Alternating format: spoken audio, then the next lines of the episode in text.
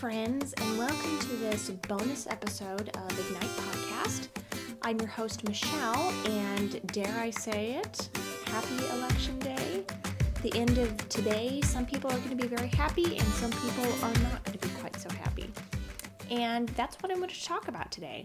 So thanks for tuning in um, to this special uh, election episode podcast. Yeah, so let's dive into that a little bit. A lot of people have been, uh, I wouldn't say anyone has been looking forward to this election. I know a lot of people have been dreading it, and um, there's been a lot of um, divisiveness and really an overall lack of unity in our country. Um, people have have made sides, have taken sides, and this has been a highly politicized, highly polarized Um, election year. And I would like to speak some life and some truth into you listeners today and leave you with some hope, with some encouragement. I promise you this is not going to be about the election and that we're not going to get political and I'm not going to take sides and say, oh, you should vote for so-and-so. It's that's that's not what's happening today. Um, I actually want to take your focus off the election and put the focus inward, put the focus, um, for those of you who are believers, put the focus on Christ. For those of you who um, may not necessarily believe in, in Christ, I still want to include you. I want to, um, I want you to, to be to be heard and to be known. Uh, with that said, my, the first point I'd like to make is um, the results of this election are not going to stop you from living your best life. The only person that's stopping you from living your best life is you yourself. It's not your family, it's not your friends, it's not your social media friends or social media enemies, it's not whoever's president, it's yourself. You alone are responsible for your thoughts, for your actions, for how you respond to these events. So if you feel like you're having the worst year of your life, that's on you. That's what you make of it. So you can still live your best life regardless of whoever is president.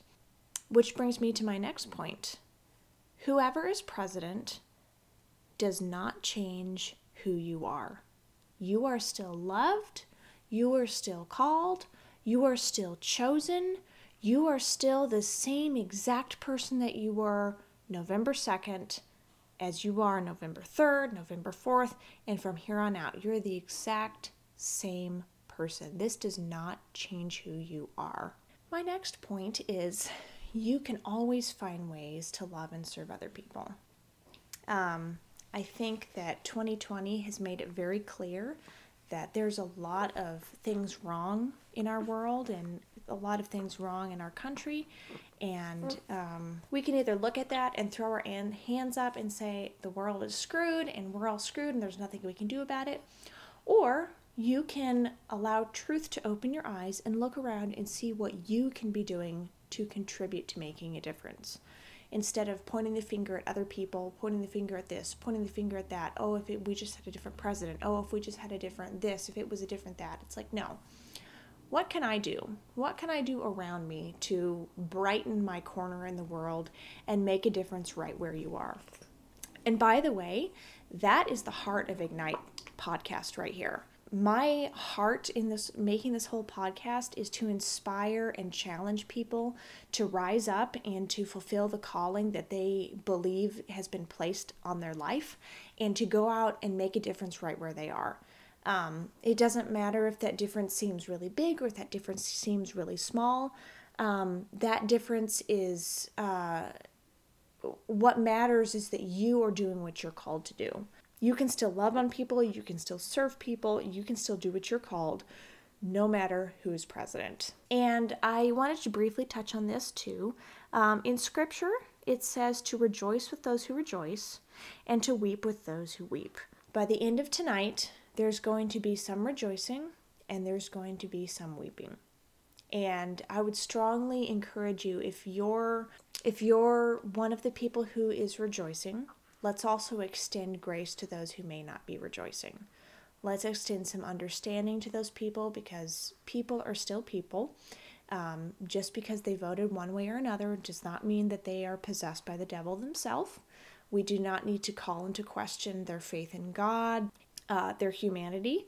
They are people just like you. They are flawed just like you. And the best thing we can do is to extend grace to those people.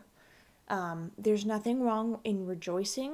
You know, if you feel that something, if there's something good and worthy of celebration, but we also um, want to take care of those around us who may not share in that rejoicing. So extending grace to people, extending understanding and compassion. Um, just keep in mind that people are still people. People are going to have reactions to things, but your response to that is more important than what they are doing or saying in the moment. So instead of being an ambassador of divisiveness, seek to be an ambassador of peace, an ambassador of unity, seeking to understand people, seeking to not uh, hold it over people's heads or um, gloat over, not gloat over people. Oh, I won and you lost. Jesus died for you just the same as he died for your neighbor, for your friend, for that person on social media, for Donald Trump, for Joe Biden, for you name it. Jesus died for them too. I hope you'll keep these thoughts in mind uh, heading into election night, and whatever the results are, God is still in control. You can still live your best life, and you, you can still be friends with people that may have a different opinion than you. Thanks for listening, guys, and we'll see you next time.